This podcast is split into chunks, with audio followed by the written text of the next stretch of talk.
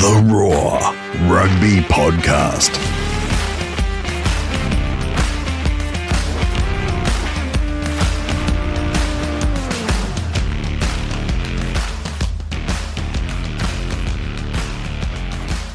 Hello and welcome to the Roar Rugby Podcast. I'm Brett McKay. It's great to be back for another fascinating week of rugby chat thanks to the roar.com.au, Australia's biggest sporting debate your home of the biggest and best rugby discussion kicking around. Thanks to everyone who got in touch uh, after last week's fantastic chat with Frans Malherbe. Uh, it was great to hear so many of you enjoyed it, um, and you can do the same under the new episode page every Wednesday on the Roar, or uh, hit us up on the socials, or of course wherever you get your podcasts. Joining me this and every week, and ready to confuse the hell out of me with jargon and legalese, my co-host and global rugby wordsmith Harry Jones. Hello, mate. How are you? How's it? How's it, Brett? It's very good to see you. Very smiley today. I think you're in a good mood. This is nice. Oh, okay. I'm actually feeling really, really tired, but that's that's maybe another story for another day. we, Ooh, yeah, yeah, yeah.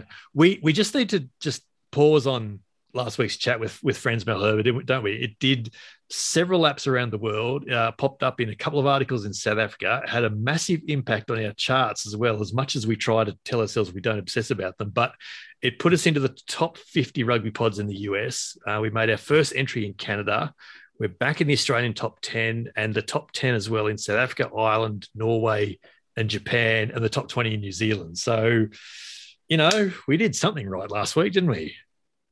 Yeah, we're muddling our way through. You know, it's like we're lost boys in the jungle. We're finding our way. And thanks to everyone listening to us, to, listening to our nonsense. Yeah, absolutely. And if you like an episode, um, yeah, get in touch. Uh, Harry and I both, both on Twitter at Harry Baldy Jones and at BMC Sport, and of course the new episode page each week on the Roar, uh, as I mentioned, and through your pod, uh, your, your pod platforms, leave us a review too. We'd love to hear it. Anyway, so let's um, get into this week's guest, mate. I'm a, I'm a little bit scared about what I'm about to get myself into, but I'm looking forward to this.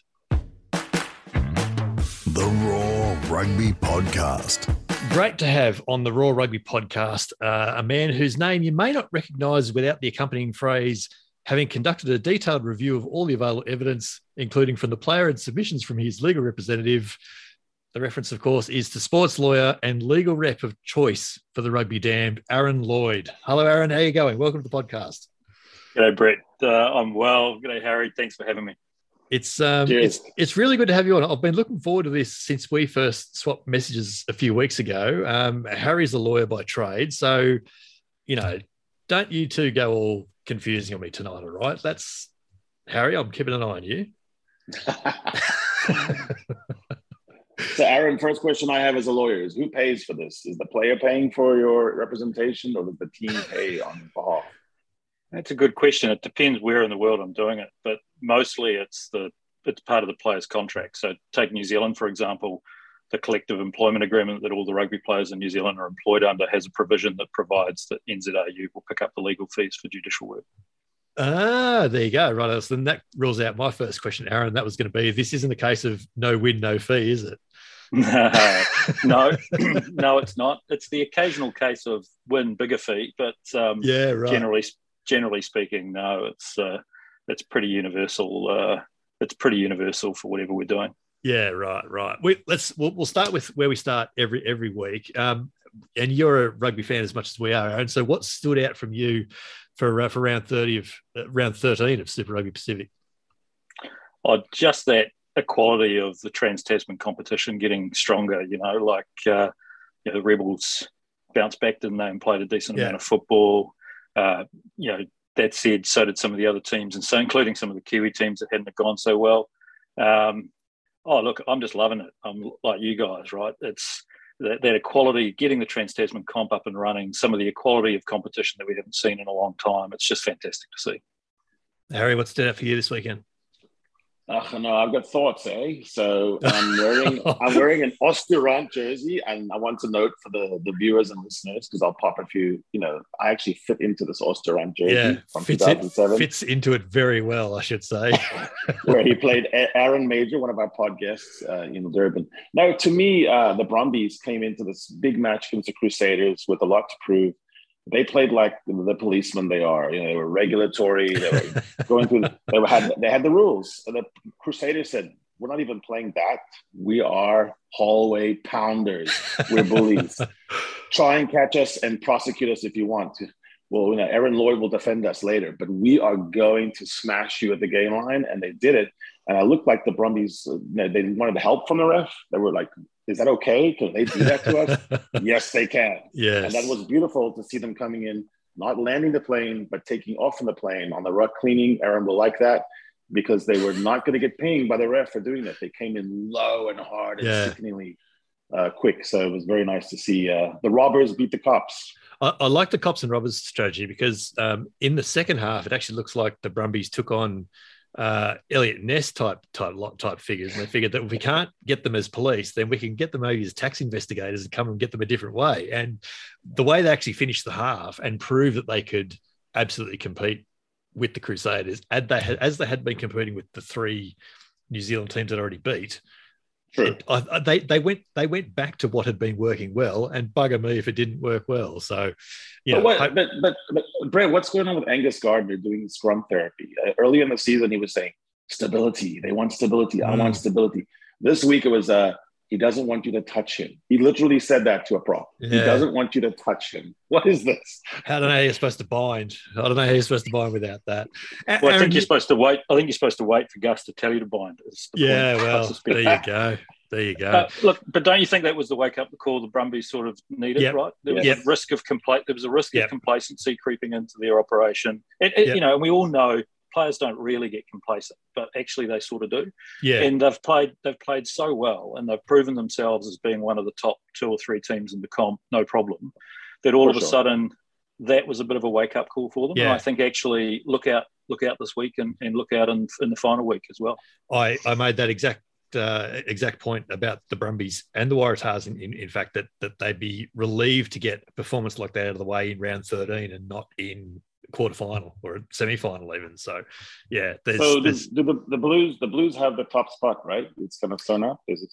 Blues can lock it down this weekend. They're seven points clear of the Brumbies this weekend. Yeah. So um, even I think a losing bonus point is probably enough for them this weekend. I think um, someone will tell me that I've if I've got that wrong, but if they win, they they can definitely they can definitely lock it down. Aaron, you're a, a partner at, at Minter Ellison Rudd Watts there in New Zealand, so and that's you know big big law big law firm in generally speaking. But how did Yep. you actually get involved in sports law uh, more broadly, and then rugby specifically? Yeah, so sort of about 12 or 13 years ago, we had a chap who was working with us um, part time who'd been the, the general counsel at New Zealand Rugby. Stephen Cottrell is his name. And Cots looks after the All Blacks and has done for, you know, since his time, time as GC Mhm. there, um, doing this work. And I basically sat down one day and said to him, mate, that looks like a pretty good gig. How could I get in on that? Um, and he said, well, he said, if you really want to do it, um, let me introduce you to the touring teams this year and tell them you're available to look after them. And if you get a hearing, I'll give you a bit of help in the background and let you go to it. So uh, in 2009, Italy came down to New Zealand to play a one off in June. Nick Mallett was their coach. And uh, I ended up jumping on a plane and flying down to Christchurch to what I thought was going to watch a game and what ended with me defending the Italian captain on an eye gouge charge and Oh yes, and of course. sitting up sitting up late at night with Nick Mallett watching the Lions uh, um, uh, get beaten up by the Springboks, and uh, I think it was in Joburg, and it was uh, it was a hell of a weekend, and that was my first weekend of rugby work. Yeah, right. Now, from memory, Parisse was looking at a really long suspension, wasn't he? And then you got it cut in half, basically. Yeah, so there were two incidents that weekend. That was the second over in South Africa. That was the second Lions um, test, and it was famous for two things really. First of all, Schalk Burger in about the sixth minute of the game got yellow carded for an eye gouge at the bottom of a ruck. I mean, could you imagine that nowadays? touch judge, touch judge sees an eye gouge at the bottom of a ruck, and he goes, "Yeah, you've got to give me a yellow card, right?" So, so Schalk gets a yellow card and then he gets cited, unsurprisingly, and he gets nine weeks that Yep. weekend. The other thing that was famous that Springbok test was that was the one where Bakkies Botha dislocated the shoulder of the Welsh prop. I forget his name now, but and then that led to the whole justice for Bakkies, and it was all oh that channel, yes, right? it was yeah. Pre- prepare the armbands and everything. So that so that was that weekend over in South Africa, and of course back here in New Zealand we were just playing the Italians, and um, but Sergio Parisse, one of the five nominated rugby players of the world that year, um, has a bit of a swipe across the face of one of the All Black locks in a maul. Still not entirely sure what he was doing, but anyway, that was that.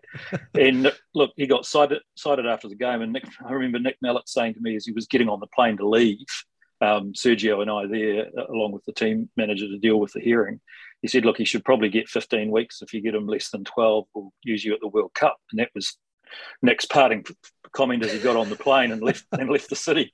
So we went and did the hearing. He got eight weeks, um, and I got to look after them in 2011 for the World Cup. And I think he put a good word in with me with the Boks as well. And from 2009 onwards, I, looked, I started looking after the Springboks as well when they were here. So that's how it all sort of kicked off. Yeah, right. And so you and you don't just do Super Rugby. You you do Major League Rugby. You've told us about. You do numerous comps, numerous international teams now as well. Yeah, I do nowadays. So back in 2009, I started off looking after the inbound teams to New Zealand. So that was um, Tri Nations. Yep. So South Africa, New Zealand, Australia was in that comp. And back then, in you know, sort of 2009, 2010, we did all the hearings live the following day. Yeah. So when the Boks came into New Zealand or the Wallabies came into New Zealand, they needed someone local to look after them. So I so I did that. So my second and third hearings were for Jacques Fourie and Jean de Villiers. Um, and then I got to do a hearing for Bakkies uh, Botha. And um, so for the first few years, I just looked after the inbound test teams while my friend Stephen was looking after the ABs. And Yeah. then and then slowly I would pick up the odd hearing at, at NPC level, at our domestic level, and then started picking up some Super Rugby stuff. And and now it's at a, you know, I'm now what, 12, 13 years in, and I'm now lucky enough to pick up a little bit up in the MLR. And I just did my first hearing in the Japan Top League a couple of weeks ago. And, and, I was, and I'm doing a bunch of Super Rugby at the moment Yeah. here. And, and yeah. Well, it's and it's and it's to the point now in, in Super Rugby where I I actually take note of judicial findings that don't feature your name. there's there's, there's Yeah, that I'm many probably- of them that you do. Yeah, look, I'm probably lucky enough to be doing about half of them at the moment in Super. Yeah. So, you know, I look after the five New Zealand teams and have done for a while now. Um, uh, I'm looking after the Waratahs for the last Yep. two or three, probably three three years now. Um, and Moana Pacifica. Um, I did a bit of work for the Sunwolves on and off, and, and I looked after the Jaguares. Argentina, I do a lot of work for, so I've got a really good relationship with the guys in Argentina. And I look after their national teams wherever they are in the world nowadays. Because nowadays, of course, most of our hearings are done remotely. Yeah, Um, so the, the Boks now use home counsel for whenever they've got their stuff on. But I look after um, a bunch of teams remotely. The only live hearings really we need to do nowadays are we still do them for the June test window or the July test window. Yeah. Um, and then we um, do them at World Cups. yeah, yeah, right. So so what does a tip and let's let's and let's use Super Rugby the the, the SANZAAR uh, panel for for the example. What's the typical judiciary process look like, and and and how soon do you get involved? Yeah, so um, so basically the SANZAAR process effectively mirrors the World Rugby process. So there's a World Rugby regulation called Regulation 17, Yep. which sort of tells you all you need to know about the depth of um, regulatory um, material in rugby. Um, Regulation 17, um, which runs to, I don't know, 60 pages probably, Mm. that sets out all the judicial process. And, and every nation in competition is required to have its own rules based on Reg 17. So SANZAAR has its own rules based on Reg 17. And there's a few options, you know, there's a little bit of variability around the world, but not a lot. Um, and essentially it works like this. If you get a red card, or if the citing commissioner, who I kid you not, is the person whose job it literally is to watch the game and see if the referee misses anything.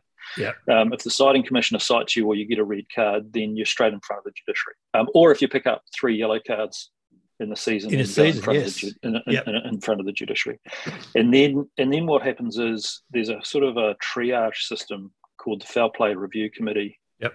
which is chaired by a judicial officer with a couple of ex players or or ex coaches or um, but for SANZAAR, I think they're all ex players. Yep.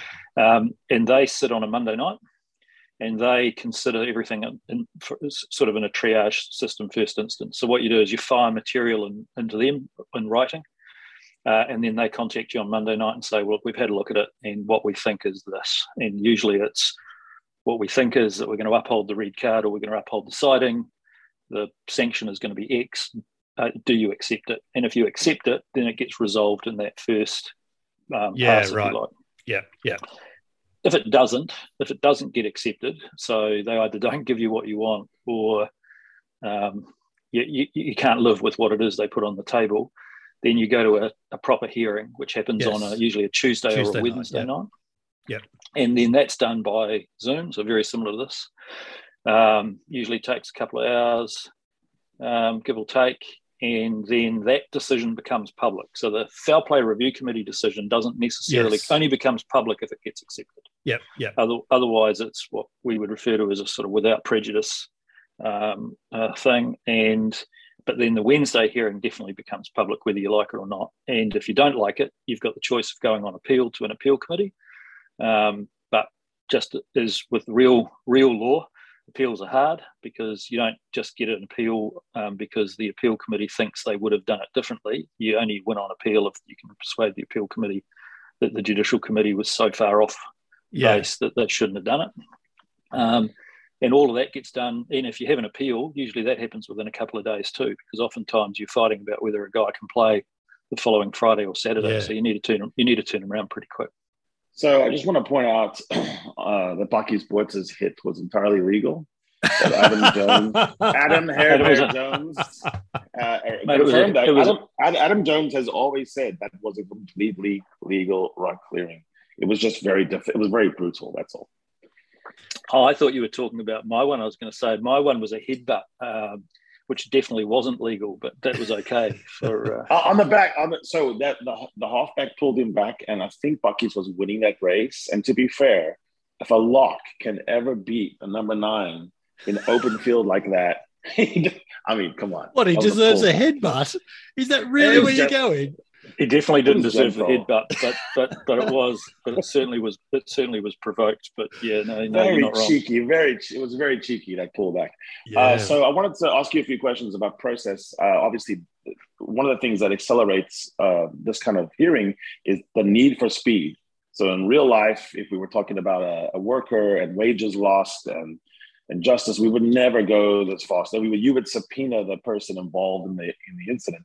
Are you able to subpoena the other person in the tackle or bring them into uh, testimony, or do you just have to rely on the, your player, um, you know, talking through the incident?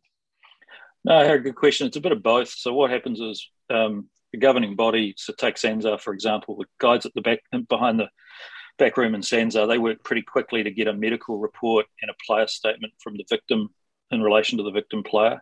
We get referee reports written pretty quickly and delivered. And then if we want to, we can, if we go to a hearing, a proper hearing, we can advise the committee that we would like to have those people called as witnesses if we want to question yeah. them. Um, and then, are you allowed to cross-examine those witnesses, or are the Qs or the judicial panel the one asking questions? Yeah, so technically, the questions go through the judicial chair. Um, so, if you were to play it strictly by the book, I would say to the chair, I would like you know the witness uh, to answer the following question, and then the judicial chair would turn around and interpret it. But provided you know the, the, the judicial panel trusts the way you're going to operate, and provided you do it with respect, then generally speaking, you get to put whatever questions you want to the witnesses. But but oftentimes, you know, guys, you, you sort of we've got you know video for 15 different angles or whatever it is. You know, at a test match, we have literally, I think it's like 15 different angles of video. Mm. Um, certainly, at, even at Super Rugby level, you've got eight or nine. Um, you know, nothing nothing tells the story like the video. Sadly, nothing tells the story like the video in ultra slow, ultra motion. Um, um, but nothing tells the story like the video. And by the time you've got the player, the video, and any comments in writing from the referee, I mean, oftentimes I don't want the referee there in person, right? I just want whatever they've said in writing because at least yeah. then I know what it is. If I get the referee live, heaven knows what he's going to say. Yeah. Um, so oftentimes I won't go near other witnesses, and you don't need to. You know, you can sort of. It's not rocket science. You know, we're all rugby people. We get the game most of the time. Um, so you just sort of work with the player, the video, and the written material you've got generally, Harry. Yeah. Yeah, they so, seem to take it very seriously too. The panel, even though they're not really bound by law to do exactly you know presidential things, it looks like they really take their time. They they do make really good opinions, um, but it looks like a big factor is remorse or some kind of uh, yeah. the players' attitude. Is it something that you can prep uh, players for? You know, like are you the remorse coach? Are you are you, are you are you able to bring you know like hey just make sure that it looks like you're really penitent for smashing that guy um, look there's a few you know you see I, often see a lot of criticism saying i can't believe that guy gets half his sus- suspension off because he was remorseful and he was yeah. respectful and it's the first time he's ever done it right um, but that's the system we have is that for first time offenders provided you know you are respectful of the system, provided the committee believes you've genuinely shown remorse. Um, you know, a lot of these guys are not bad guys, right? You know, they're not, they don't go out there to hurt people. They just go out there to play competitively. And sometimes it's an error, sometimes it's a bit of red mist to the head, um, whatever it is. So, um, am I the remorse coach? No, but what you know, the teams that I work with, the team managers are pretty good at making sure that their players have done the right thing but actually you don't need to, right? I mean, the number of times I get hold of a player on a Sunday morning um, and say to him, right, well, tell me what happened. He will have he will have gone and spoken to the guy in the change rooms afterwards. Yeah. He will have reached out to him on social. You know, he yeah. he will have done all those things because actually we are a community and, and there is a bit of a code amongst us around. You know, we're out there to play hard, but we're not out there to hurt. You know, to be to be to be to be dirty, right? I mean, I, I think the days of dirty play have gone by and large. I mean, I'm sure there's still some out there, um, but the higher up the levels you go, this is a profession, it's a job. You know, they they know they could be on the end of it the following week.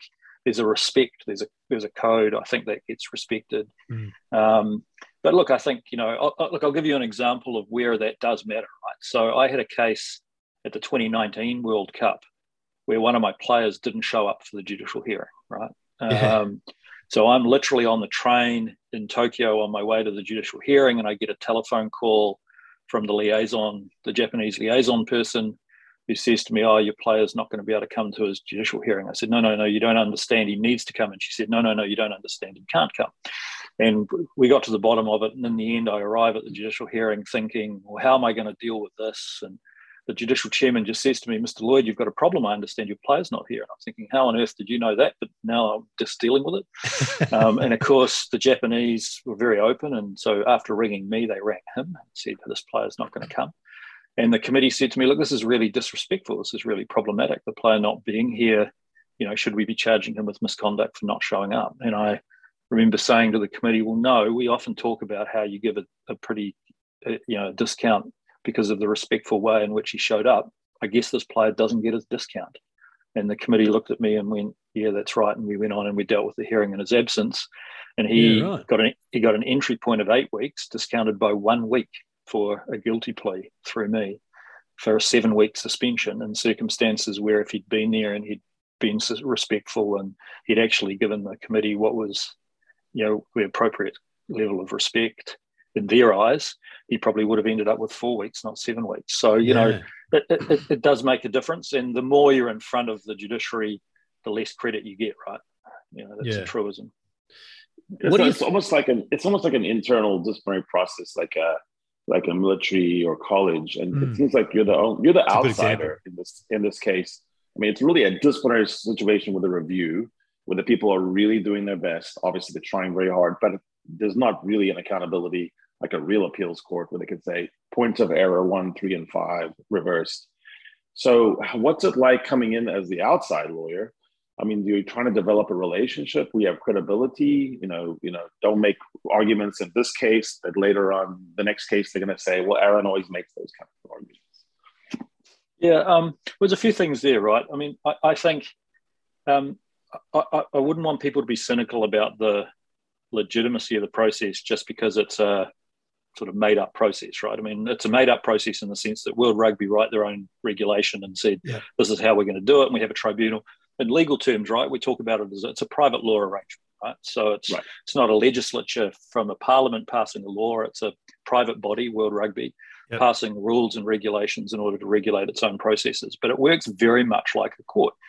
Um, we have judicial hearings. If we don't like the outcome, we have a time frame to appeal. We have to lodge points on appeal, like you do if you're lodging an appeal in a court of law.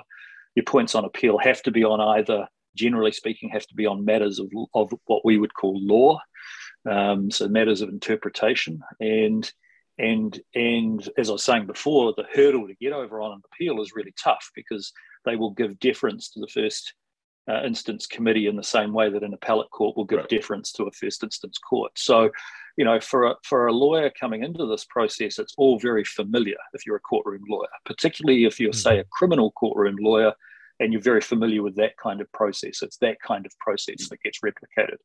Um, and in fact, I, have heard commentary from one of the senior, very senior judicial officers out of the UK um, who says that he thinks that some of the best you know advocates but also some of the best judicial officers in the system are guys and women who are criminal lawyers um, because yeah, right. um, because they have a good feel for credibility they have a good bs detector to work out when people are telling them the truth and not the truth and so it runs in a very similar process to that yeah. and the other thing too is you know yeah i'm an outsider in the sense that i'm not a professional rugby guy right um, i feel like less of an outsider now than i did 12 years ago. Mm, sure. But um, but actually, a lot of the judiciary, the judiciary are independent. And we'll talk about whether they really are or not in a minute, but they are independent of World Rugby or SANZAAR. They are all lawyers. Um, and who, in terms of the judicial chairs, they're yes, all lawyers. Yep. Um, they're generally all QCs, aren't they? Generally QCs, or yep. occasionally even even judges. Yep. Um, so they're very senior, very well regarded, either QCs or judges generally. And then they have appointed to them a real mix of ex players, referees. Um, we're probably working, I would imagine, on a two thirds to one third male to female ratio in the judiciary. So we're getting more and more women in the judiciary. Um, certainly, I've noticed that lately, and that's that's been fantastic. Particularly um, the women rugby players who bring their game experience as well, right? So, you know, it's becoming a much like rugby is becoming um, more diverse the judiciary is becoming more diverse, um, and we're getting some very senior lawyers involved in it. So, yeah. so we're all sort of outsiders in the judiciary room, and to to a greater or lesser extent, really.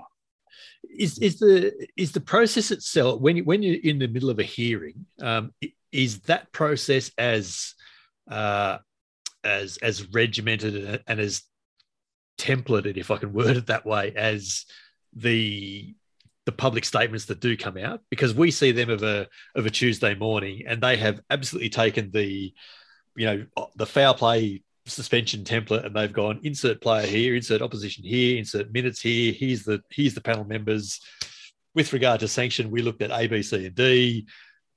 You know because of his good record conduct in the hearing we you know uh, we, we, we mitigated from six down to three. And six down to three is almost the running joke of judicial finding. So is it is it similarly prescribed and, and, and regimented for you in inside the hearing? Look, I, I, I, can only speak for my hearings, but the answer for me is no. Right. Um, and I think I think the best indicator of that is the length of time some of these hearings take. The foul mm. play review committee process, it might be. Mm. Um, a little bit more regimented because that is a triage system that we yes. go through where we complete written submissions, we send them in, they deal with them. SANZAAR call us, talk to us about it. So it's it's it's a slightly more regimented process. But if you go into a midweek hearing on on a Tuesday or a Wednesday night, you know every hearing is different. Actually, I mean yeah. they sort of they sort of follow the same process. Um, committee will introduce themselves. I might give a very quick explanation of where we're heading, but then I don't say much more because I let the player speak player talks about what happened. The committee quizzed the player. We watched we watched the video. Um, then I give some submissions. Committee will quiz me. Um, I'll give responses. If we've got a coach who's going to be there to talk about some technical aspects, then they might speak in as well, and they'll be quizzed by the committee. And then and then the committee will go off and deliberate and come up with a decision. But you know that that process can take anything from when the shortest hearing I've had is probably 20 minutes that doesn't happen very often. There's probably only three or three or four in a hundred and something. Um, the longest hearing I've had has gone about four hours. Yeah, right. Um, again, that, that's not very common either. Your average hearing is probably an hour. Um, And but you know, it, you know, in an hour you get a lot of dialogue and a lot of debate, and a lot of discussion. Yeah, um, and they're pretty. I mean, they're very inquisitorial, right? I mean, I, there's no prosecutor in outside of a Rugby World Cup. Um, we don't have prosecutors, and even in the World Cup, they're not called a prosecutor. They're there to present the case on behalf of World Rugby. But in a SANZAAR judicial hearing, for example, there's no person presenting the case. The, the case is the video, it's the ref's report, and it's the quizzing from yeah. the committee. So it's an inquisitorial process, and, and boy, do they inquisit. Aaron, Aaron, it's a fun, so uh, a funny memory I had getting ready for this pod. Uh, my son and I were in Auckland for the World Cup 2011, and we were walking down the street, and it was it was the right after uh, Warburton got the car, and we were walking down the street in Auckland and we saw Sam Warburton. We saw Warren Gatland, We saw a, a group of guys in blazers and literally have a picture of, of him, you know, over his shoulder. And I'm trying to find that picture because I'm to find, am I going to find you? You, you, might you might find me. Um, funnily enough, if you ask Sam, he, he, wouldn't remember that, but that's a that's a that's a different point. But yeah, no, I did um, I did Would... Sam's I did Sam's red card. That hearing was uh, long. That hearing, mm. so you know, I'm sure everyone will remember, but it was a Saturday night game. Yeah. uh, Wales played France, and in the 17th minute of the game, he got red carded um, for a tip tackle, and it was a pretty bad tip tackle, right? I mean, you know, I think at the time we might have had a bit of an argument about it, and I know um, Warren Gatland was pretty upset about it, but I think if we all look back at it now with passage of time and we looked at it, we'd go, "Yeah, fair cop." That was a it was an unfortunate but pretty bad tip tackle, and um, so Sam gets red carded. Wales go on to fractionally lose really that semi final, right? I yeah. mean, you've got to think that if he'd been there if he'd been there for the duration of the game, the All Blacks might not have won the World Cup in 2011. and The Northern Hemisphere might have had a rear win. But um, but anyway, history says that's not what happened. So on the Sunday, I had a couple of judicial hearings on the Sunday. I actually had one for Italy earlier in the day. For some reason, I can't remember what now. Uh, it was a it was a breach of the participation agreement. So at a World Cup, every team and player signs a contract with World Rugby that says we won't do this and we won't do that. And it's yeah. it's where I won't wear a branded mouthguard. I won't, you know, wear yeah. a jersey that I shouldn't wear, all that sort of stuff. So anyway, I had a I had a commercial hearing that morning on the Sunday morning for Italy, and then I had Sam's judicial that evening. And that evening, the Wallabies played us, uh, or uh, the All Blacks at Eden Park, and I had tickets to that game. And I was sitting there, and the hearing just kept going and going and going. And in the end, uh, the hearing finished and I couldn't get to Eden Park in time to watch the game, so I had to go down to the viaduct and watch and watch one of the greatest All Black victories over the Wallabies in recent memory. I don't know if you remember the the Nonu dive in the corner and flick the ball back in for the for the try, and it was just tremendous. But anyway, I'm just rubbing that in, Brett. Um, but, um, oh, look, uh, so I'm sorry, hearing, we're we're running out of time. I'm very very sorry. Yeah, exactly. the Warburton the Warburton hearing ran for like three three three and a half hours, right? And um, and in the end, he got three games, right? Which, in the great scheme of things, when you, which objectively you look at that and you go, I think he got two or three games, and I thought, you know, objectively you go, actually, that's not a bad result for a pretty bad tip tackle. But of course, um, any game meant he was going to miss the playoff. And as much as yeah. people go, oh, the third and fourth playoff doesn't matter, it matters. Right? When you've when you've just missed out on a final, it matters. You want to go out there and you want to yeah. prove a point. And I really felt for Sam. Um, clearly, I didn't feel for him well enough because I ran to the bookstore to pick up his autobiography to see what he had to say about it. And he mentioned all of the team that went to the judicial hearing but me. So clearly, I wasn't very memorable. Not at, least at, least, at least he didn't misspell your name or something. Yeah, so, um, that would have maybe that would have been better. I don't know. But I, my name is Lloyd, right? If a Welshman can't spell that, you know, we're we're in trouble. Rugby on the Roar. Aaron, I'm, fascinated to know that uh, looking through all the guys in Super Rugby this year that that have had red cards downgraded to a warning, what used to be the off-field yellow, um, and it's Samipeni Finau of the Chiefs, it's Angus Bell uh, of the Waratahs, and just this week Paddy Ryan of the Waratahs.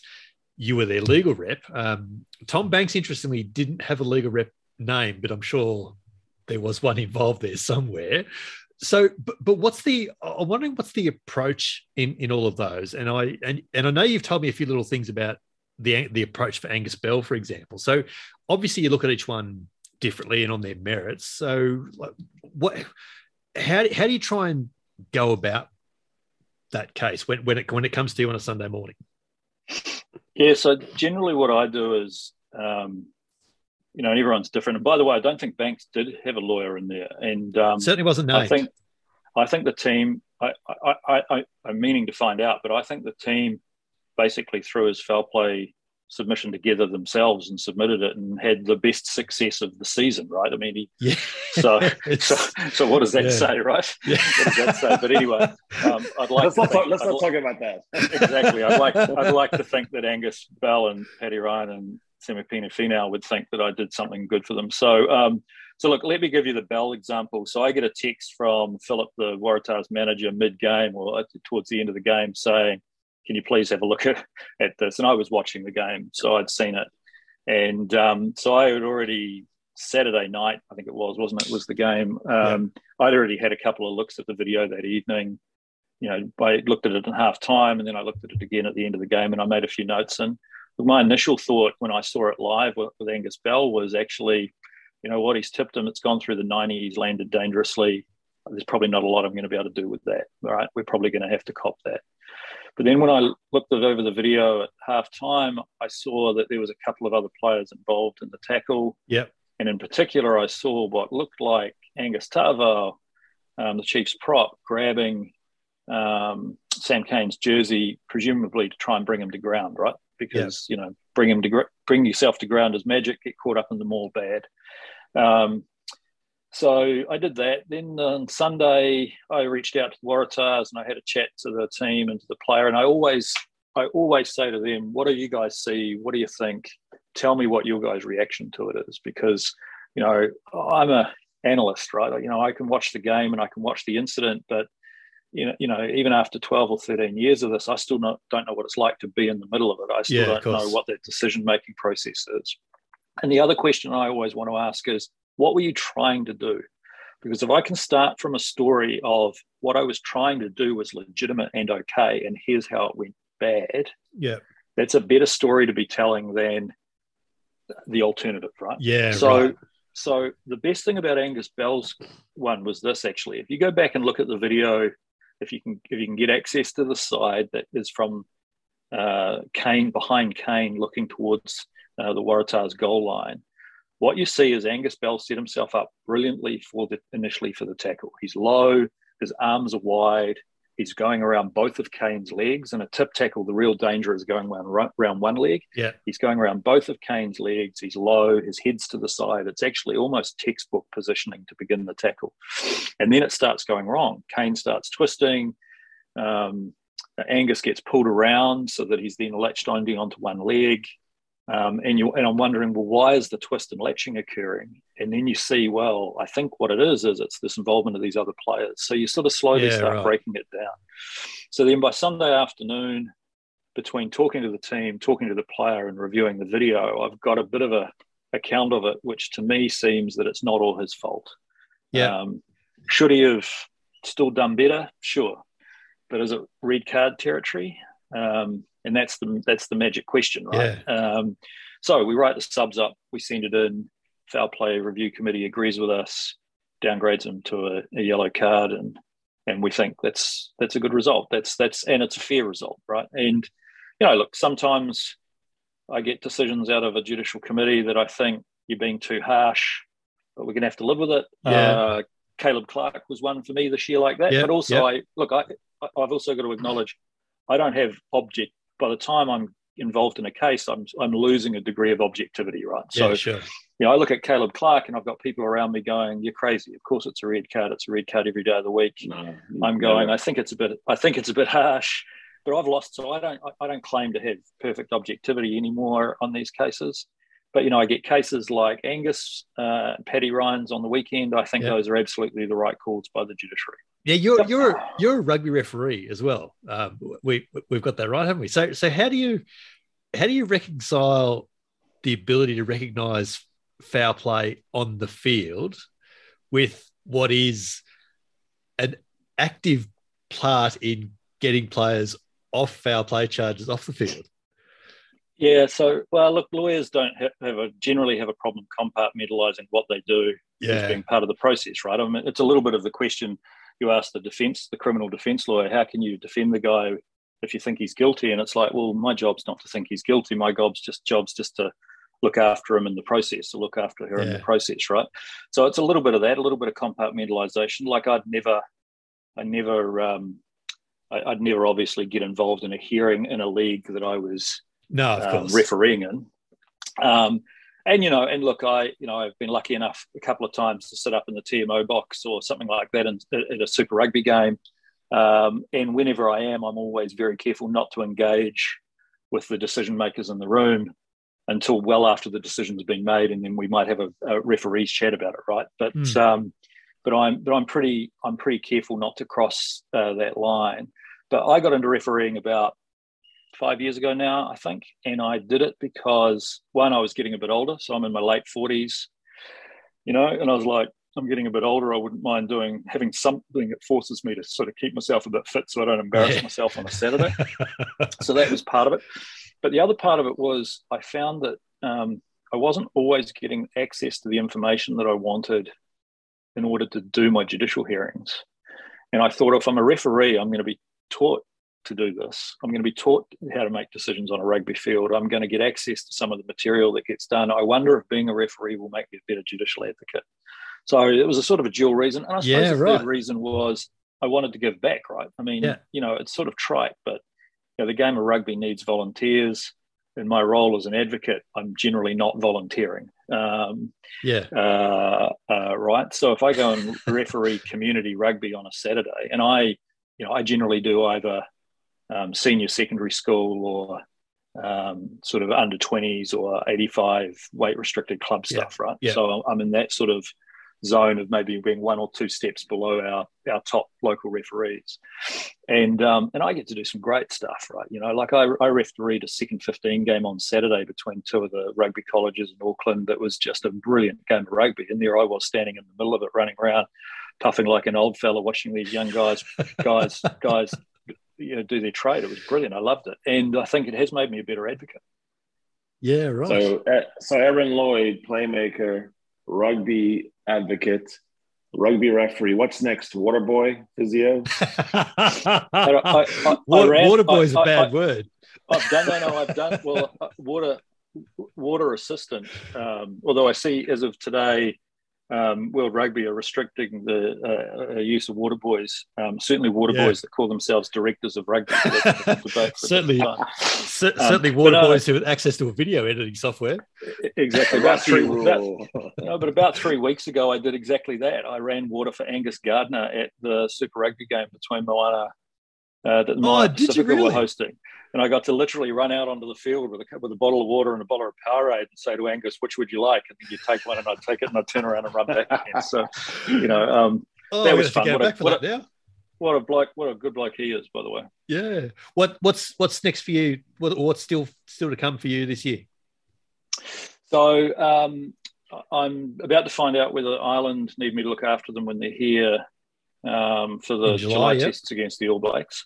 Um, and if they do, then I'll sort of quietly just sort of follow them around the country and, and look after them if they need it. And if they don't need it because they've got someone else, then I'll enjoy the series as a punter. So that'll be good. Um, so what's next for me is you know, more of the same. I think you know more more of the commercial work that I do, and in the rugby space and in the sports space, just you know more of this. In addition, in rugby, I defend players, but I actually sit as a judicial officer in both netball and rugby league.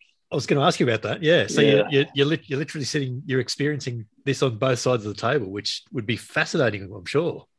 Yeah, and, and again, better for me, I think too. Yeah. Right, you know, so you know, I think it makes me a better makes me a better advocate. I think it makes me a more professional advocate, knowing you know when I sit as a judicial officer, what I like to see with people in front of me. But yeah, you know, I'm I'm mate, I'm pretty lucky, really. I get to do some pretty cool stuff. Yeah. So, bes- so I think I was we we need a hashtag for you. Better call Lloyd. And uh, I want to I want to ask you too. Bakkies Botha's has to be the biggest client you ever had, but who's the smallest client? uh, probably John Poland, who's the halfback for the New England Free Jacks. I don't know if you guys know Polly, but mm-hmm. he um, he got red carded for kicking a guy in the head. Sounds bad, doesn't it? Um, uh, in an MLR game last year. But literally, what happened was the ball popped out of the side of the ruck, and he went to kick the ball, and before he knew it, this guy's head just appeared oh. in front of the boot, like literally, right? Yeah. And it was funny because oh, you looked at the video, you looked at the video, and you went, "Oh, that's just an accident."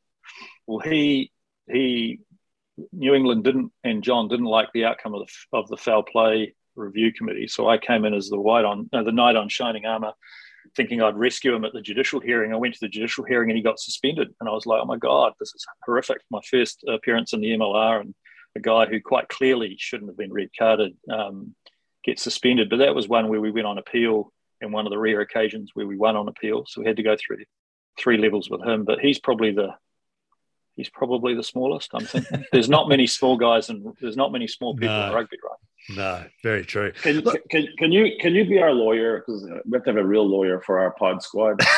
and, and, and yeah, we have we have, yeah. Sean, we have Sean Maloney and me on the team, so we're going to need a lot of representation. Yeah, yeah, yeah. Look, look, I'm look, look, I'm happy. I'm happy. Well, you know, you can run me one of three ways, right? You can either run me as the water boy, run me as the lawyer, or run me as the referee. But I understand yeah. John John Kaplan's got the referee spot. True, true. Yeah. You can hide me on the wing, which is what they tried to do in high school, but unfortunately I still got showed up. yeah. I think we've got a few guys hiding on the wing actually. yeah. Aaron, look, it's been absolutely it's been absolutely fantastic to, to talk to you. I'm, I'm really glad uh, I'm really glad you reached out a couple of weeks ago and I'm really glad we swapped swapped messages and, and, and had the chat we did because this has been absolutely fascinating. Thanks for thanks for coming on for us. Yeah, no worries. It's a pleasure, guys. And uh, great, great and uh, yeah, thanks a lot. The Roar. Harry, great to speak with Aaron Lloyd. Really, really, really enjoyed that um, that chat. I know, I know you actually you were surprisingly quiet at times. You were just soaking that in, weren't you? that was very interesting. yeah, it was very interesting. It's actually a very interesting uh, pro- process. We all talk about it, and then we don't really know what, what we're talking about. So finally, we yeah. have someone who's been inside the actual cauldron. Yeah, and that's and that's what I got out of it particularly. Um, you know, we see the, the the public statements on a Tuesday or Wednesday morning from uh, the judicial findings, but um, knowing how they got there is um, is is a really interesting point to me. So yeah, that's that was a really really good. Really really glad really glad we um, we got him on. Uh, Super Rugby Pacific round 14 this weekend, the penultimate round uh, sees the Crusaders and the Drua on Friday night, followed by the Reds and Moana Pacifica. Uh, on Saturday, it's the Chiefs Force, the Hurricanes, the Rebels, and then the Brumbies Blues on Saturday night in Canberra. That is going to be an absolutely brilliant game that I can't wait to get pitch side for. On Sunday, it's the Highlanders and the Waratahs. And then on Tuesday is that round 10 makeup game between Moana Pacifica and uh, and the Western Force as well. What's your what's your quick standout there? It's I mean it's it's obviously I Brumbies Blues.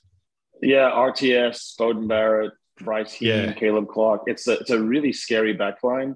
So I think it's just going to be can the Brumbies constrict it? Yeah, can they, can they bring it bring it back to their kind of their yeah. game plan? And they I will. if it's just if it's just running to the races, I actually worry a little bit about that the, the Blues, look like they can the, score now. The Blues for the Brumbies won't carry the same aura that the Crusaders probably did. So I think that'll be a difference, and they should have Noah Lolesio back as well, which is uh, which is good news. Um, through the week, Australia were awarded hosting rights for the Rugby World Cup in 2027 and the Women's World Cup in 2029. The US gained both tournaments in 2031 and 2033. The impacts on both countries for the game are going to be enormous. Um, and we're going to try and have a deeper conversation about this in the coming weeks, aren't we? It's it's something that I think can that, that we can actually really get into over the next decade, you in the States and, and, and me in Australia. Yeah, so I'm looking forward mean, to that. For, yeah, for both countries, the cash, you know, that that, that means I know Rugby Australia is going to plan to have a fund, future fund. I know yep. if you give if you give the Americans enough time like they have now to to stand up a league, they're employing 360 players. You give them 10 more years, the thing could yeah. look quite different. Uh, Nick White has re-signed with the Brumbies and Rugby Australia through till the end of uh, 2023. Harry Wilson and Fraser McReight are set to return for the Reds against Moana Pacifica on Friday night in Brisbane, but they've lost uh, prop come hooker Albert Ane to ruptured tricep. So that, that's about the fifth hooker I think they've lost to injury this year. Hunter Paisami looks like he may have re injured his shoulder and he's under a bit of a cloud again. Uh, Ethan de Groot, the large, won't play for the Highlanders this weekend against uh, New South Wales on Sunday. Shannon Frizzell may be back next week, which I know you're a big fan of. Uh, the Blues will be without both Ioane brothers on the weekend. Rieko picked up a hamstring injury early in the win over the Reds on the weekend. Akira is being rested three games after coming back from a foot injury. He's got a little bit of a, uh, a recurrence there. He could play the Waratahs next weekend if need be. And lastly, mate, um, London Irish teen sensation Harry Arundell has been included in Eddie Jones' latest England training squad ahead of their series against the Wallabies in July, but there was no room for Henry Slade, George Ford, Joe Marler, or Ben Youngs. Um, uh, Eddie's confused. It's flavor yeah. of the week.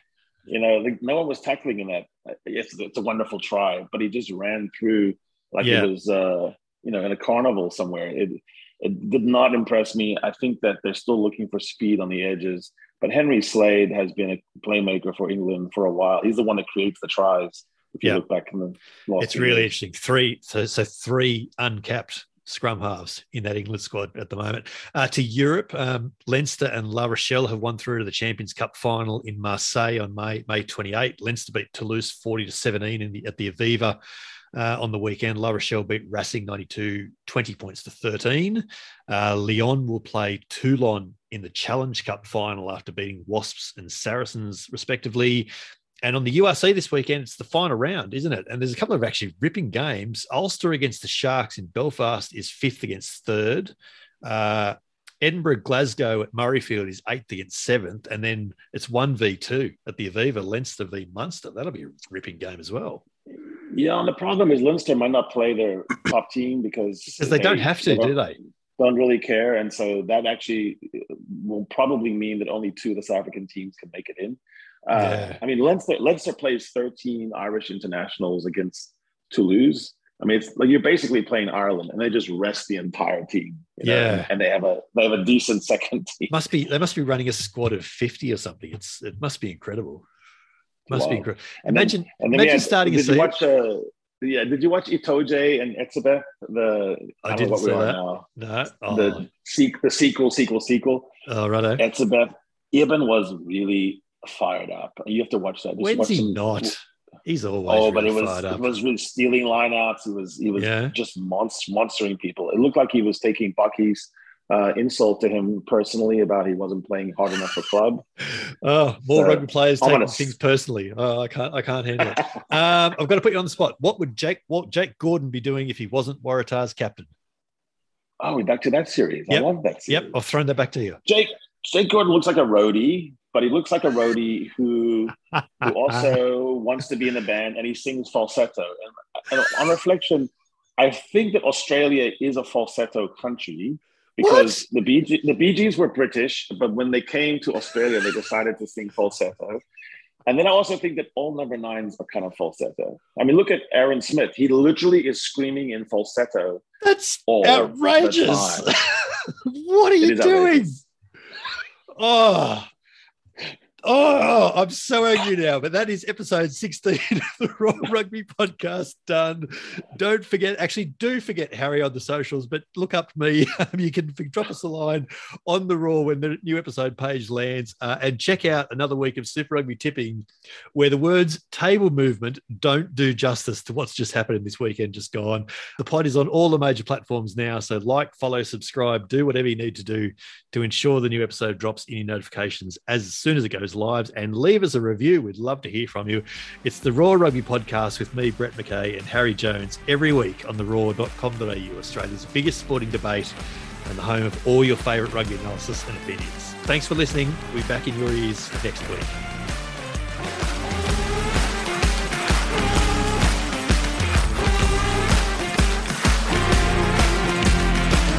Come play with us.